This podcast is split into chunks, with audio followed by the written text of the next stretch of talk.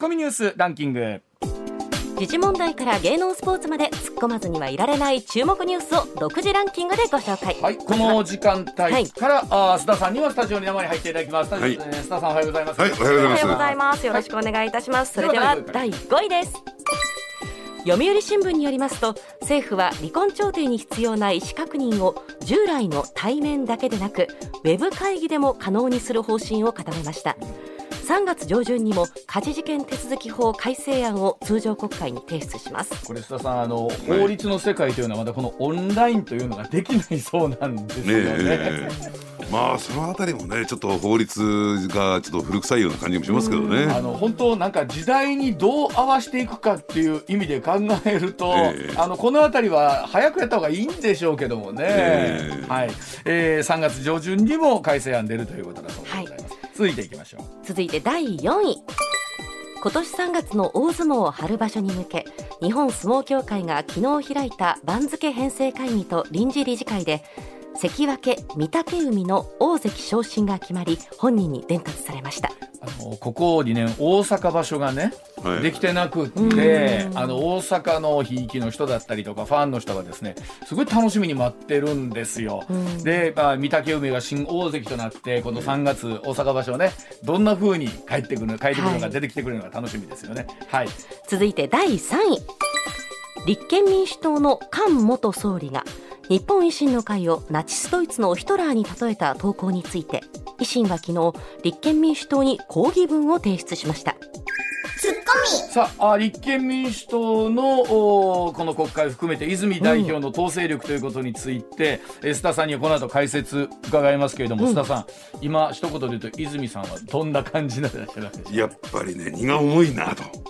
あやっぱそうえですうるさ方がたくさんいて荷が重いなと。まあ言うたら立憲民主党も立憲民主党で重鎮と言われる方が結構いてはりますからね、はい。あの菅さん含めね、えそうですよね。はい。では続いていきましょうか。続いて第2位は大学共通テストの試験中に世界史 B の出題内容を写した画像が外部に流出したとみられる問題で送信した疑いがある人物が大学生に国語の問題を回答するよう依頼していたことが分かりました。まあ、このニュースも昨日から今日にかけて細かいところが分かってきたんですけども、えさあ須田さんでも本当、えっと、おそらくこのカンニングということになるんでしょうかね、あのええ技術の進歩で、うん。えーまさかそのリアルタイムでね、うん。その問題用紙が外に問題が外に出るなんて考えてなかった部分はありますからえね。ーただねそういう通信機器といったんですかスマホをですね、持ち込むことは禁止されてるはずですし、そうん。でなんでそれを使用したのが見つからなかったのかなっていうのは、ね。ね不思議なところでありますよね。うん。えーでまあもちろんこの大学生の方もねん？おかしいなでも、うん。まあ同じタイムでリアルタイムでね、模試をやってたりする塾予備校もあるので、はい。その問題かなみたいなのも含めてたそうなんですけれどもまあでも本当対応も含めてですけどススマートフォンもあの電源を切って持ち込むことはできるそうなんですが、ん。全く持って持ち込むなともこれ言いにくいところもあったりするんでしょうかね。そうです。なんか問題があった時にね、えーうん。まあ本当この技術的なことも含めてなんですけれどもね、えー大変な話になってきてるなという感じがしますね。すはい。さあ続いて第1位は新型コロナウイルスの感染急増を受けたまん延防止等重点措置が今日北海道や大阪府など18の道府県に追加適用されました。期間は来月20日2月20日までです。あのこれいつも思うんですけども、えー例えば都道府県なりが申請して国がとなってきたときにもう僕らの気持ちの中ではもう事実上まん延防止等に入ってるよみたいな感じがうんそうですね。今日からですって言われても、あまだ入ってなかったんですかぐらいの感じも。はい。あのどうですか？あの佐々さん東京の肌感というか感染状況みたいな。うんだからあのちょっと誤解を恐れずに言うとするならばね、まあただの風邪じゃないのと、だからなんでこんな厳しく対応しなきゃならないのかっていう、いわある種の違和感があってですね、だからそんあんまり緊迫感ないんですよあれだけ増えてても。あのだから、なんていうんですかね、かかってらっしゃる方は多くの方が、まあ、あの軽度で住んでいるという方が多くて、ただあの、事務的にやらなきゃいけないことだったりとか、ええ実際、病院だったり、PCR 検査のところがもうパンクしてるような状況だったりっていう、なんかすごい温度差がありますますよねそれぞれにねなねね。あのでなおかつねやっぱり政府あるいは専門家の方も、あの要は従来のね去年までのデルタ株とはほとんど様相は異なってると、違うタイプの感染症じゃないかみたいなことを言ってるから、まあそういった情報が入ってくるとでこんなに厳しく対応しなきゃならないのっていうことでね。なんか行動抑制に軽減につながってないんじゃないかなと思いますけどね。あの PCR 検査をね、えっと、心配だからやりに行き方と、はい。えー実際にもう熱が出てるんでしてほしい方と、うんうん。それはみんながしたいって言ったら数も足らんようになるし、ええ。やるところがそれはいっぱいなるわなはいもう検査キットも足りないってね言ってますだからし今例えばちょっとあ熱出たという方はいやそこで並んでる方の分があるんやったらこっち回してなんていう気持ちも正直なところはあるでしょうし、はい。向こうは向こうでいや私は仕事上絶対に陰性の証明いるんですよってなるし、もう本当ねあのじゃあそこまで必要なのかどうなのかっていうね須田さんのお話を含めてあると思いますがではあこの後深掘りツッコミ解説で、えー詳しくニュース聞いていきましょう。さあ、それでは6時22分回りました。深掘りツッコミ解説参りましょう。では、まずはこちらからです。さあ、苦しさ続く立憲民主党、泉代表問われる統制力。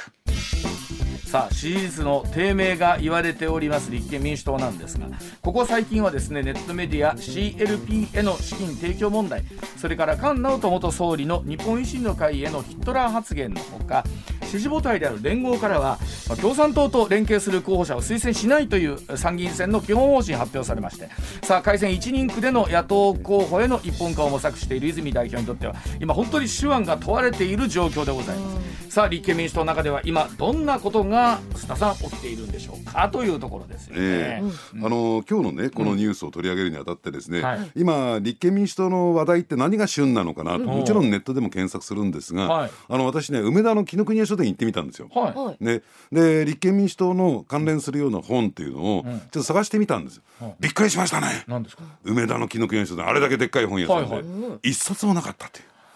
立憲民主党の、言われたらえ立憲民主党について解説された本ってピンとこないですよね。え、え。え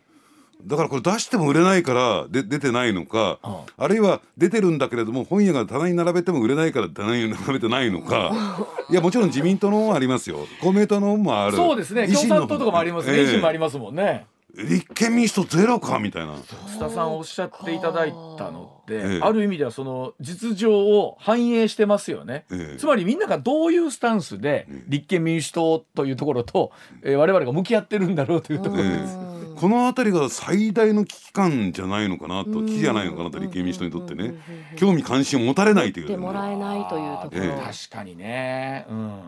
でそしてですねあの実は今立憲民主党の中で、結構深刻な問題がん。持ち上がってましてね、で私も経験これ言えないんだけれども、うん。どうもね、ん。あの今の新体制になってから明らかになったんだけれども、うん。かなりの額の使途不明金といったらいいんですか？ほが出てきてるみたいなんですよ。うつまり CLP だけじゃなくって、ええ。うん。あるべきお金がないみたいな今状況になってて、えーまあそれがね10億超えてるとも言われてるんですね。うーん。ええ。それはちょっととんでもないことになりそうですね、うんうんええ。だからこれで昨年12月末までの政治資金収支報告書は6月ぐらいにこれ公表されますからね、ん。6月ぐらいになったらこれ明らかになってくるのかなと思いますけれども、うんうんまあいずれにしてもですね、えーそれをめぐって結構前体制つまり枝野福山体制と、えー現在の執行部、ねうん。えーはですねちょっと、えー溝ができてきたのかなとは言ってもですね泉さん、ん。やっぱりあの含めてですね、じゃあ、えーオリジナルメンバーと言ってるんですか？立ち上げの時に、えーまあ立憲民主党をリードしたえー人たちに対して何か文句が言えるのかって泉さんだって後から合流してきた組じゃないか年齢も若い、ね。当選回数も少ない、ね。ということもあってですね言うに言えないというね、ん。そういう状況もあるんですよ。あの2週ほど前3週ほど前かな、泉さんにオンラインでなんですけど一回ちょっとインタビューさせていただいたんですけど、あの僕も初めてお話聞かせていただいたんですけど、まああの非常にあのお話もお上手だし分かりやすいし、はい。今までの体制のね、何でも反対みたいなところから、立憲民主党らしさ、うん。で受け入れるところは当然受け入れて、というところのスタンスの柔軟性みたいなのは話を聞いててすごい感じるところあるんですけども、ええまあ須田さんどこの会社も一緒ですよね。あの長老と言われる人たちがはい。まあいて、その人らへの気遣いも若いとせなあかんし、下からの付き合いもあるやろう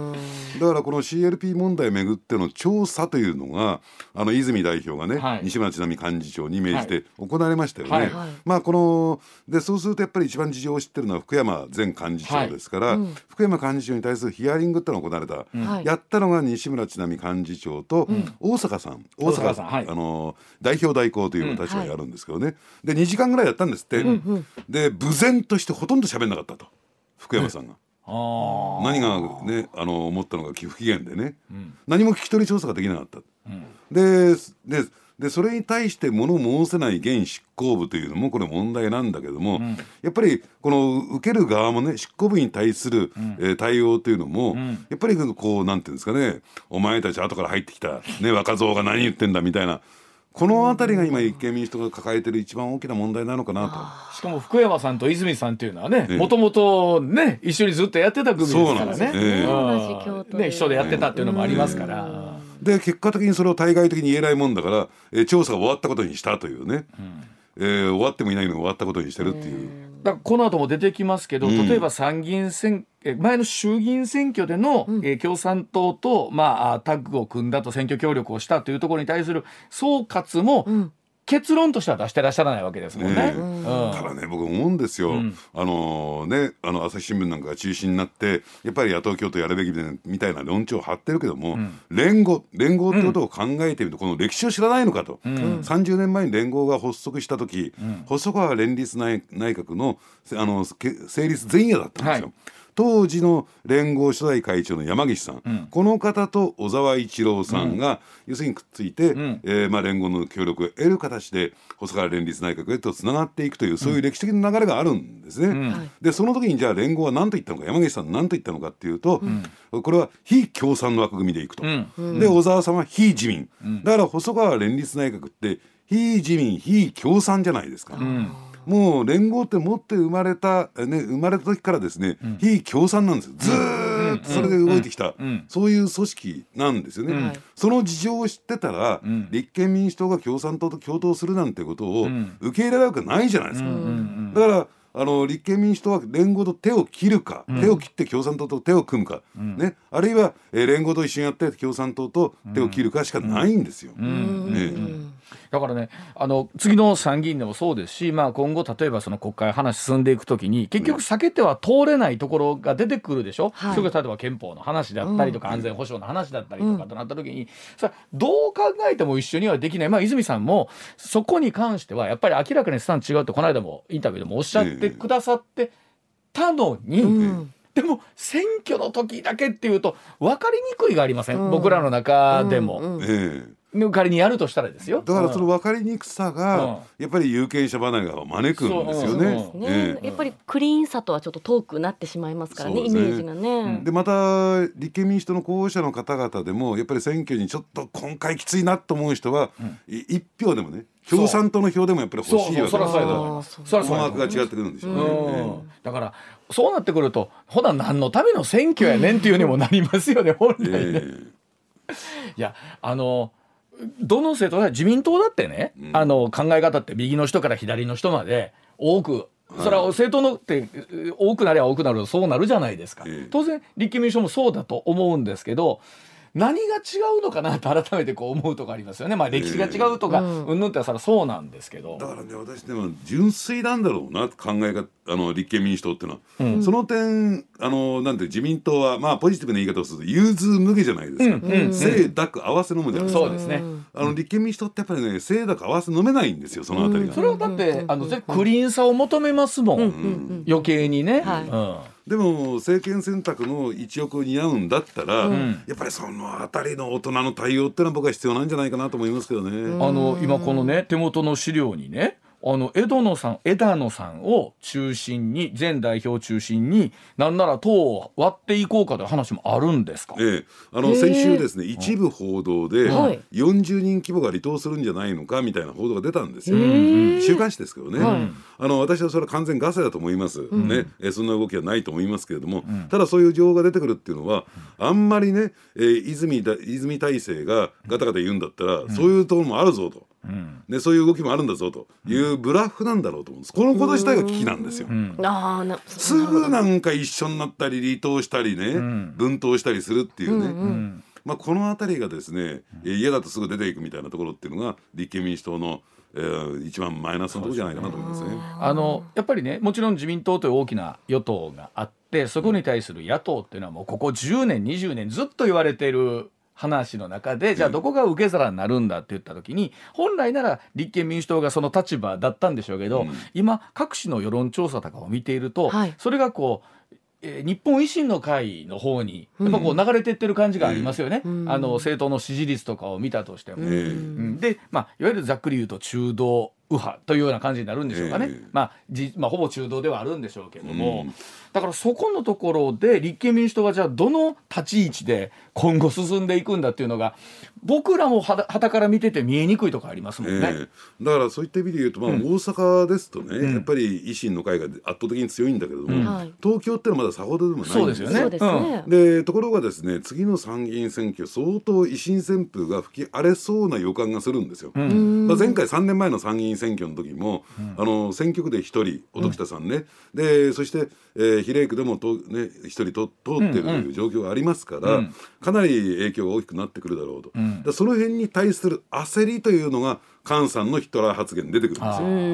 ん。だからあの昨日は維新の会の方からね、えー、と訂正してくれというような、あのメッセージがあって今度、はいえー菅さんは菅さんでツイッターに「いや言うんだったらわしに言うてこい」と。はい。立憲民主じゃなくて 俺本人に言えと、うん。はい、で自分自身はもうと訂正するつもりはないと言っていて、まあそれはもちろん個人の発言でなのか、党としてどうなのかとあるところですけれども、で本来そんな話してる場合やないやんっていうところもありますよね。一番かわいそうなのは泉さんですよね、そうでしょうね。の後。そうでしょうね。板挟みになってね。そうですよ。そうやと思いますわ。あんたね、菅さんね、おあんたの党の代表のことかまず考えるよと。うんいやね、でもほんまどこの会社もそうやと思いますけど、ある程度若い経営者がねこう出てくると、はい。やっぱりねあるんですよ。それ創業メンバー創業メンバーだったりとかはい。えー長くつまあ社長を務めた人がいて。そうそうそうそう。でまあそこはそこでお前ら自由にやれよと言言いつつね本当はほんまに自由にできるかってそういうわけにもなかなか。相談役や顧問のくせしてね、毎日会社来ちゃったよ。なんだ俺に俺に相談がないのか俺は相談役なのにっていう。いや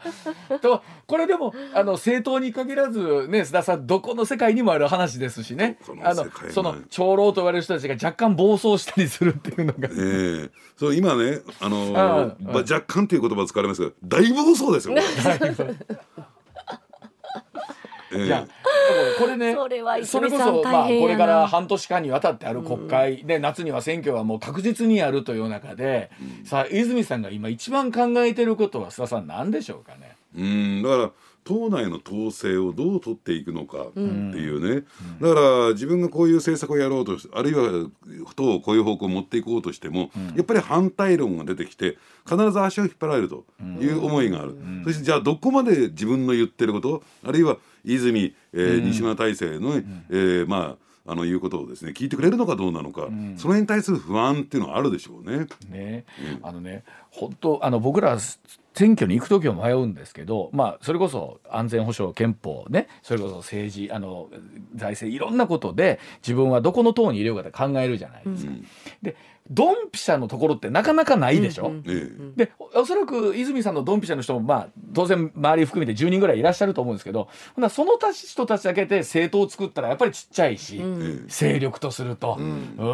だから本当にどこぐらいまでをなんだろうその政党の中でね、振り幅持たせるのかっていうのは今後の政党の中でのすごいまたどの党も永遠のテーマですよね。ねでまたまたねある分野にというのかな、あるところに特化した方が、やっぱり熱烈な支持者がついてくるんですよそうですよね。ウイング広げすぎちゃうと、そういった支持者が離れてしまうということもありますからね。だから僕おおっしゃったように自民党ってすごいなと思うのは、本当に幅広い考え方があるんですけど、大きく自由民主党として成立してるっていう。いやそれはねやっぱりね、最後は一致するんですよ。途途中は揉めに揉めても最後は一致すると。うんっていうところが自民党のすごいところ。長年培ってきたそのノウハウだったりとか、党としてのなんかあるんでしょうね、ねクッションというか受け入れる余裕がね。そうですね。だからそれまでやっぱり権力握ってないとうん。美味しい思いできないぞっていうね。そうですね。強烈なねあのその権力志向っていうのがあるんだろうと思いますね。あの実はその時にもお話をしたんですけどね、はい。やっぱり、えー、とに今から10年ほど前の、えー、と3年から4年にわたる、えー当時の民主党政権民主党があって、政権ね。はい。そのトラウマみたいなものが、えー我々有権者の方にあん時やったからなっていうのが、うん。悪い意味で増幅されてるケースってありません、うん。いいところもあったんですけど、だからその途中これだけ長い期間経ってるんだから変わるはずなのにずーっと同じことを繰り返してるからいつまでもその記憶残っちゃうんですよ。あのとにかくね国会の論戦を見ててくださいというふうに、まあ、泉さんもおっしゃってたので、まあ、あの何でも反対の党という形は絶対で脱却したいということを言ってたのでね、まあ、参議院選挙に向けてさあどんなメッセージを改めてね、あのどうですか上泉さん、はい。あの二人でね、あの立憲民主党の本書いて、ん。ねあの紀ノ国屋で売るっていう。本当に。いやそうやって泉さんが書きあると思うんですけどあとあとは須田さんが書きあるなんですけどだからそこのところであのどんなメッセージが出てくるかですよ。ね、はい泉さんからね。そうね。うん。だと思います。でも本屋さんに確かに立憲民主党の研究という本が大きく出てないっていうのは、ええ。世の中をなんか表してるなという一つかもしれないですよ。ね。ええ。はいさあそれでは続いていきましょう。6時37分です。さあ続いてこちらでございます。えーついに170円台に突入高騰するガソリン価格。政府の対策の効果は？というところです。まあこれも再三お伝えしておりますがとにかくガソリンの値段が高いままずっと止まっておりまして、はい。えーいよいよ24日の時点でレギュラー1リットルあたり170.2円と13年4か月ぶり。というか13年前こんな高かったんですがある意味でさあここで政府初めて価格抑制策を今日から発動いたします。170円を超えた0.2円分に原油価格の上昇による今週影響を受ける分を加えた1リットルあたり3.4円を石油の元売り会社に補助するというものですがさあ須田さん効果はあるんでしょうか？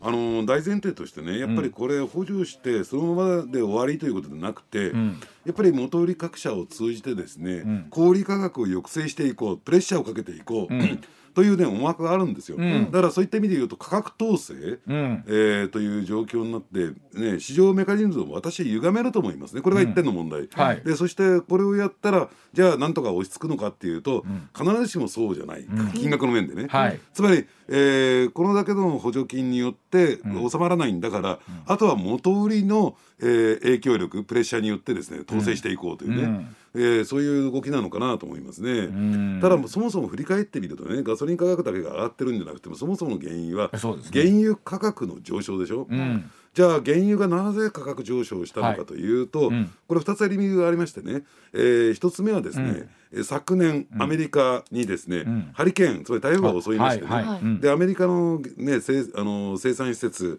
生成施設がですね、壊滅的なダメージを受けたんですよ。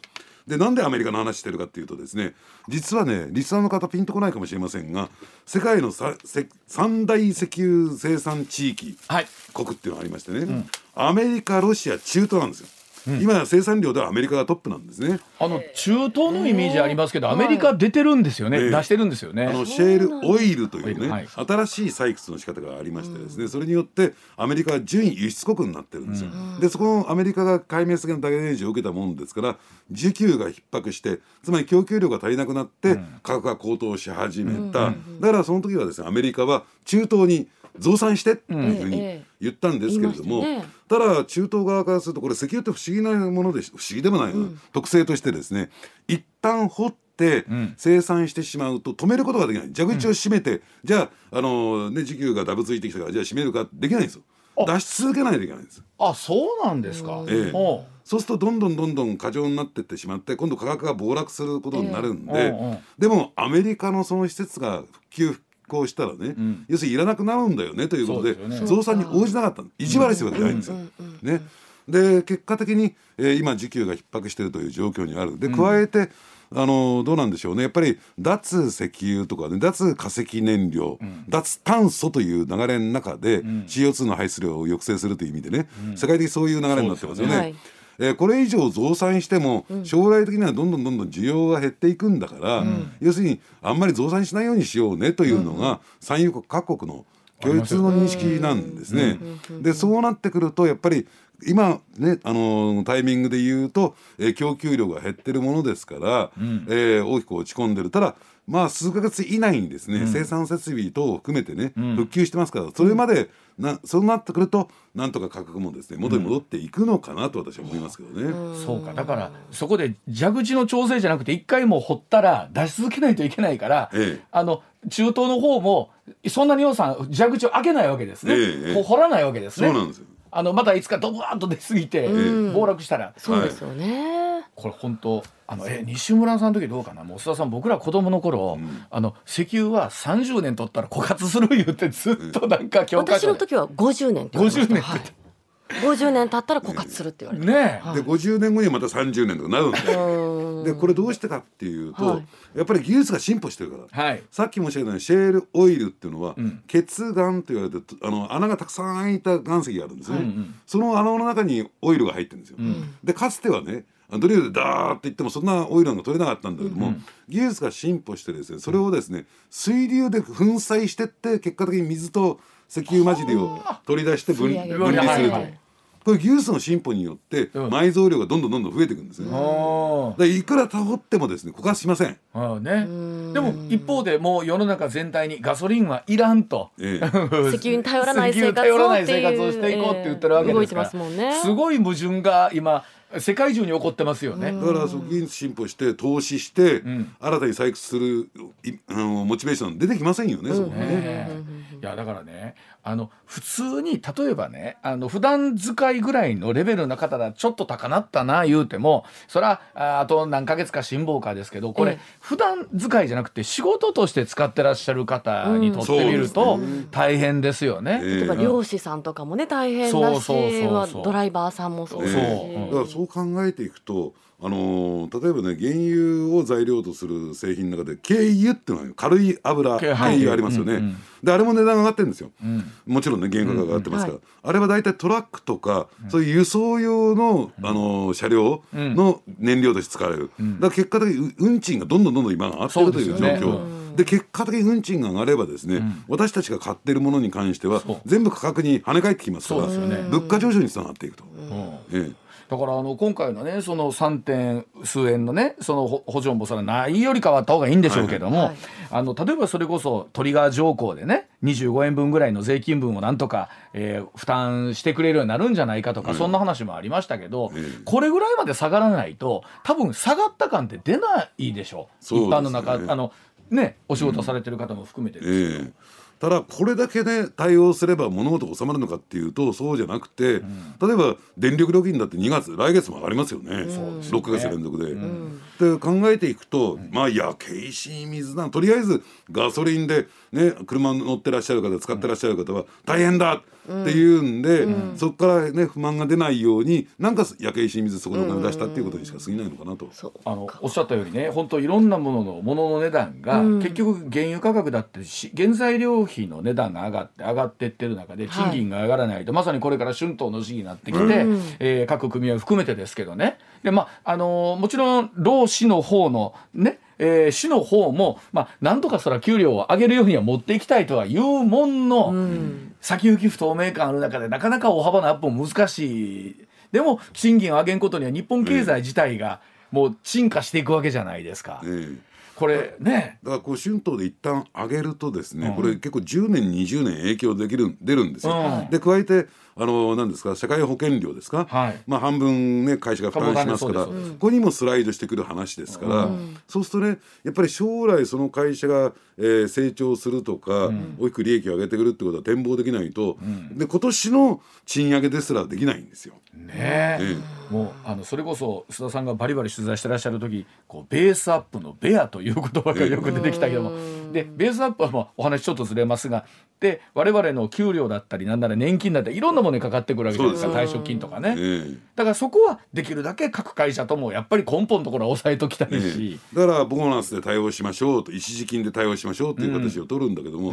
やっぱりベースアップしていかないと、なかなかこのマインド的にはねそうですよね。あのああ将来ね安心だからじゃあお金使おうかとか、えー頑張ろうという気にならないんじゃないかなと思いますけどね。月々の給料は上がらない、はい。でも物価は上がるだったらそどんどん苦しくなっちゃいますもんね。ねだからあのそれで言うと結局いろんなもんリンクしてますけどこのガソリンの値段と、それから、えーこの後のねその労使の交渉を含めてだし今回の国会でもね、賃上げみたいなことって大きなテーマになってますけども、え現実本当どれぐらい反映されるのかなっていうのは気になりますよね。だからその辺をねやっぱりさっきの1本目のね、ネタじゃないけれども、ビビッドに感じてるのは自民党なんですよ。うん。だから要するに賃上げしろってね企業に働きかけて、本来そこって立憲民主党がやるところなんじゃないの？そうなんですよ。そうなんですよ。あるいは連合が。なるほどね。ええ。そうなんですよね。でまあ、もちろん立憲民主党さんもそこに対してはあのもっと中小企業に対する、ね、あの手当をっていうことを支援をっていうことを言ってるんですけど、その部分と本当にこう財政の根本的なところと含めてですけど、大きな問題がねええあるし、まあえー参院選に向けてどんなのが出てくるかなと思うんですけどあの選挙前っていうのは気持ちのいいことしか出てこないですしね。そうですね 7月以降どうなってるのかっていうのがちょっと心配ですけどねね、はい。さあ、それではあお知らせの後、お須田さんにもう少しお話聞いてまいります。さあ、時刻6時55分になります。続いての深掘りツッコミ解説こちらです。さあ一触即発緊迫するウクライナ情勢。なぜ国境周辺に10万人規模のロシア軍が集められているんでしょうか。さあ本当これも連日お伝えしておりますがロシアがウクライナの国境周辺付近で軍備を増強しておりまして10万規模ともされるロシア軍ウクライナに侵攻するのではないかと懸念されています。さあロシアにとって改めてウクライナとはどういう場所なのかそしてなぜ今更なんですがこういう状況になってるんでしょうか、今日はロシアそしてウクライナ両方の視点から須田さんに解説をしてもらいましょう。須田さん、はい、ん。やっぱりロシア側の視点から見ると、今回の問題ってよくわかりやすいんですよ。はい。どういうことかというとですね、ウクライナ東部、今親ロシア派武装集団がですね、実効支配しているという地域、はい。つまりあのウクライナ政府のですね、えー支配が及ばない地域があるわけですね。でその地域っていうのは地域に住まわれてる方っていうのはアイデンティティはロシア人なんですよ。ロシア語をしゃべりロシアの文化風習宗教で生活をし、はい。でなおかつですねパスポートはロシアのパスポートなんですよ。あそうなんですか。だから我々はロシア人だという意識があるんですね。でまああのそのあたりはですねやっぱりか過去のこう歴史を遡ってみると国境線一つでですねあのどこの、ね、民族とはっていうのは線引きできない状況になってますからね。それは当たり前の話なんですけども、そうするとねじゃあ、えーそこの地域をめぐってウクライナ政府は当然失地回復、自国の領土を回復しようということで政府軍がえーまあ、あの攻撃していて、だから親ロシア派武装集団と政府軍が今ドンパチやってるわけですよね。でそれだけじゃなくてですね、あのウクライナって結構ですね、えー外国から侵攻っていうのは侵略された歴史を持つので、結構愛国心が強いところでそれ以外に民兵といってるんですがお金持ちがですね自分のお金で、はい。えー武器を買い、兵隊雇ってですね、そういう民兵集団もいるんですよ。はあでこれもその東部にねあの侵攻しようとしている、ん。結構危機な状況になっているとロシア側から見るとですよ、はいはいところがですねじゃあそれに対して、えーロシア軍がじゃあ侵攻すると例えばプーチン大統領に対する制裁が来るだろうし、ロシアもね包囲網を敷かれるんじゃないかと思ってやらないと何が起こるかっていうと、ロシア国民はですね、ロシア国ロシア国民はですね、あのロシアの、えーまあ、住民住民ですねウクライナにいる、これを見捨てたというね、なるほどね。うん。ええプーチン大統領を見捨てたということで、ロシア国内からプーチン批判が起こってくる。はあそういうことか、ええ。この辺りはですね、避けたいというね、うん。えで一方でアメリカとすると NATO 軍としては出すことができないわけですから、え。えーっとねえーアメリカ合衆国として、えー兵隊を送っていくしかしょうがないみたいな形になっているわけですよね今ね。そうですね、うん。あのーですからそういった意味で言うとですねどうなんでしょう。やっぱりウクライナが NATO に加盟するん。パートナー国なんですけどね、ウクライナに加盟すると NATO ってのは集団、えー自衛権ですから、うん。ウクライナにそういった侵攻ただ、ロシアウクライナ国境地帯からロシアが攻め込んでくれば、要するに集団自衛権が発動されてですね、自動的にオートマティックに NATO 軍が出ていくことになるわけなんですよ。でそれをなそうなったらもう全面戦争になるよねと。だから落としどころどうなんでしょうね、やっぱり、えー、NATO のウクライナに対する関与はしませんよと、あるいはウクライナの NATO の正式加盟はし、ねえーこれはやりませんと、だからそれがプーチン大統領の求めている NATO の東方拡大のストップなんですよ。あのいろんな駆け引きある中でね昨日あたり出てきたんですけど今度は今度で、えっと、ロシア側とすると、アメリカの裏庭と言われているキューバとかベネズエラの方と今度は侵攻を持つことによって、ええ。アメリカの背後を今度抑えようみたいな、ええ。本当にこうなんか戦争状態みたいな感じになってますよね、ええ。地政学的にも含めてね。ええ。うんだから逆に言うと何かこう、えー習近平、ね、国家主席と並んで、プーチン大統領に対して権威主義で、もう何やってくるか分かんないと、戦争大好きみたいなイメージ、プロパガンダっていうのは広まってるけど、そうじゃなくてやっぱり自衛なんですねロシアにとってみるっていうと。そうですよね。今回の動きは。うん。だからあのその自衛のためにはさまざまな手段ロシアっていうのは実はあの GNP、GDP、はい。国内総生産、はい。韓国ぐらいしかないんですよ。い。やー僕それ聞いてびっくりしました、ええ。いや勝手にもうちょっと大きいかなと思ってたんですけど、ええ。だから領土は異様に広いんだけど経済規模は決して大きくないんですよね。ええ。えで加えてその国家財政の大部分っていうのは、あの天然ガスとか石油の輸出によって賄われてるわけですから、ね、じゃあええ。7時の重版の後もう少し。はい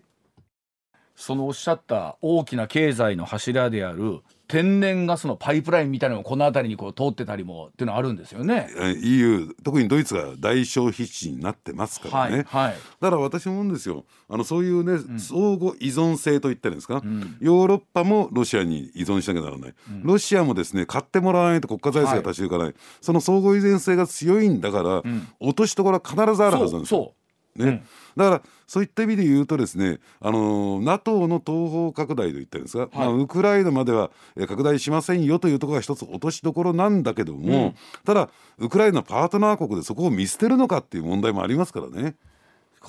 ではあのどあの本当おっしゃるように落としどころどこなのかなんですけど、うん結局やっぱりえエネルギーの取り合いなんですかね最終的にはね。うん。と領土の取り合い。えーだからそのあたりでですね、あのーやっぱりどうなんでしょう。か答えのない連立方程式なんだけれども、じゃあ、あのーそれをきちんとねヨーロッパがウクライナに向き合っていかなければあのかつての旧ソ連邦の国々っていうのはなんだ、あのー EU もね、あるいは NATO も大したことないじゃないかみたいなことになりますから引くに引けないというね。あのそれこそ僕らが高校生大学生ぐらいの時にソ連が崩壊した大学生の時に、ソ連が崩壊するってなんかすげえことが起こったなってうん。思って、まあもちろんそれぞれの地域が独立をしていくんだけどやっぱり大きな国だったり大きな力のあるところにどっかでまた依存もしなきゃいけないっていう、ええこれまた難しいとこですよね。ね。あの民族の独立っていうものと。ええ。うん。でこのウクライナ問題っていうのはもう一つ NATO のパートナー国であるグルジア、はい。えー今のジョージアですね、まあここもですねロシアとドンパチやってたところですけれども、うん。こういったところまで及んでいきますからね。これ須田さんどうなんですか？連日ね、まあ、僕らもあの外信レベルでですけどこういった情報聞くんですけど、その巣は一触即発っていうのはどのレベルまで今危機が来てるんですか？もう2月に入ったら9割方あの戦闘状態に陥るだろうっていうのが欧米の見方ですよね。あそうなんですか、えへえ。だからもう自国民の退避へ向けて、ん。例えばカナダとかイギリスはですね、はい。自国の特殊部隊を送り込んでますから、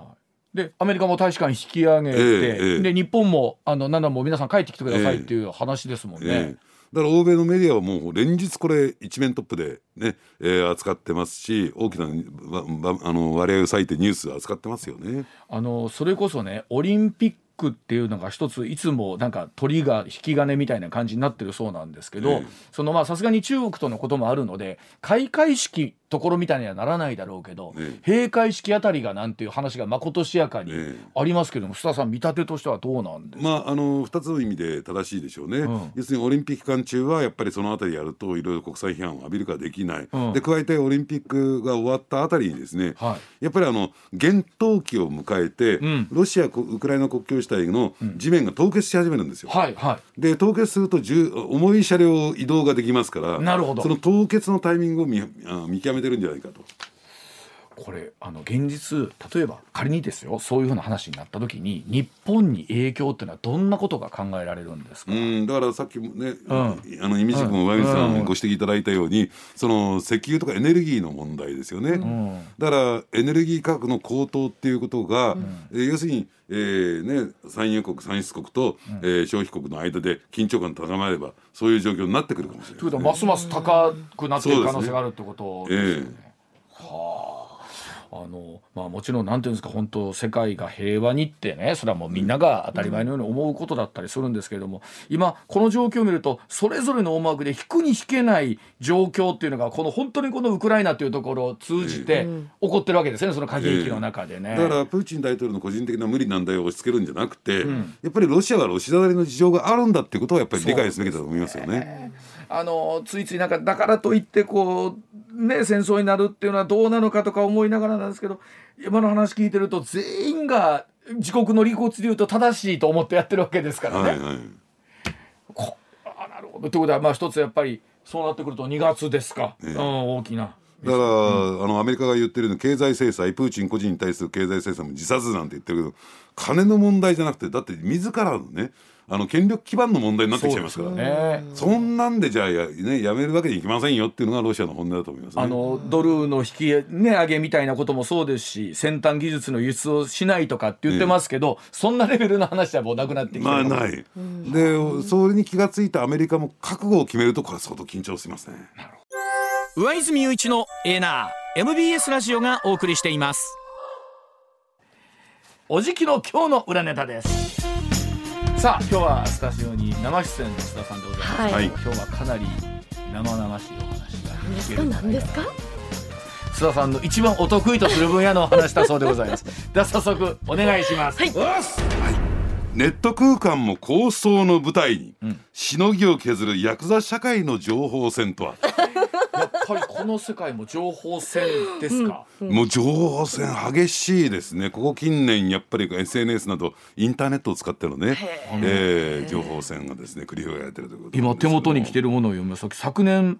末、去年の末にですね、えー。山口組の関係者の間でえー1月25日6代目の誕生日80の30でその日に6代目の引退発表と高山の頭の7代目発表などといった LINE メッセージが瞬く間に拡散するなど誰が何のために流したものか真偽不明な情報がネット空間で飛び交っていまして、はい。えーこの情報戦が今どえらいことになっとると情いうこと報なんですね。戦が、はい。は。あねうんでただですね SNS 上だけではなくて、はい。これを受けて一部メディアがね、えーインターネット記事でこのね、えーことを受けて配信するなどですね、結構表のメディアにもですね影響を及ぼしてるんですよ。なるほど。でこの辺りってどうなんでしょうね、えーまあ、山口組行ってねこれ本当ですかって聞くわけにいかない。答えてもくれない。そうでしょうね。ええ。そうでしょうね。だ検証できないだけにですね言ったもん勝ちみたいなのがあるんですよ。あ。なるほど。ええ。うんなるほど。あのーだからですからねこの辺りのことが表のメディアにも影響を与え結果的に世の中に拡散していくっていうことになってるんですけれども、うんうん。あのーただですねあのそもそも考えてみますとね私もねこの業界の取材長いもんですからね。ねあんまり偉そうに言うわけにはいかないんですが、あの行動会っていう組がありましてね組織があって今の司忍組長これ六代目山口組のトップですけどね、はい。えこの方はこの行動会これ名古屋に本部があるんですが、出身なんですよ。で実はこの行動会っていうのは情報統制が極めて厳しいところなんですよ。えー情報漏洩に関して組織の中の、えー情報を外に漏らしたら処分の対象になるんですよ。ですからほとんど漏れてこない、でそしてこういったですね革新情報が漏れてくるってことは大前提として、ガセじゃないのかなと。な偽情報じゃないのかなって疑ってかかるのが、えーまあ一番、私にとってはですね、ベストなんですよね。で加えてですねこの辺りでガタガタ動き始めるとまあこのことを喋ったりね、あれなんか書いたりするとですねやっぱり後で後々いろんな、えー、悪影響が出てくるものですから、こういうのがじーっと様子を見極めるというのが、えー、我々ジャーナリストにとって必要になってくると。でどういうことかというとですね、私も繰り返しになりますけど業界の取材長いですから、えー、警察だとかあるいはヤクザ業界に対して何か大きな出来事が起こった時は教えてねと。必ず連絡ちょうだいねと。いうふうにしとくんですよ。ね、でそうすると去年の暮れからこの情報が出回ってですね何の連絡もないということは何か大きな変化が起こってないというふうに判断する。これで慌てて取材し始めるとですね、ハレーション起こりますからね。これでもこういう話が出るというのは、組織としてこう少しずつあの緩みが出てきてるのか、ええ、そのあたりがやっぱりもう今コントロールできなくなっているのかっていうのはどうなんですかねやっぱり。ずいぶん踏み込んで質問してきますね。おいやいやいや。いやつまりこういやそういった噂が出る今まで出てこなかったものがポロッと出てくるっていう。ねことですもんね。でやっぱりですねその背景にあるのは、やっぱり山口組は今内部構想と言ってるんですか、六代目山口組、ねあのとですね、神戸山口組分裂した、この間でですね、え構想が起こってますねと、でまあこれも長引いてるんですがほぼほぼ決着がついてきましてね、まああの神戸山口組のですね、え勝ち目っていうのはほとんどなくなってきたんですよ。じゃあ神戸山口組の解散であるとかえー、トップのですね井上組長の引退というのが、うん、まああのいつのタイミングになるのかわからないけども、うん、視野に入ってきているという状況勝負は決したという状況。そうすると劣勢に立ったかはどうでしょうね。実力、武武力、ね、ではかなわないものだから、やっぱり相手の組織を揺さぶろうということでこういった情報戦を仕掛けてきた可能性は私は高いんじゃないのかなと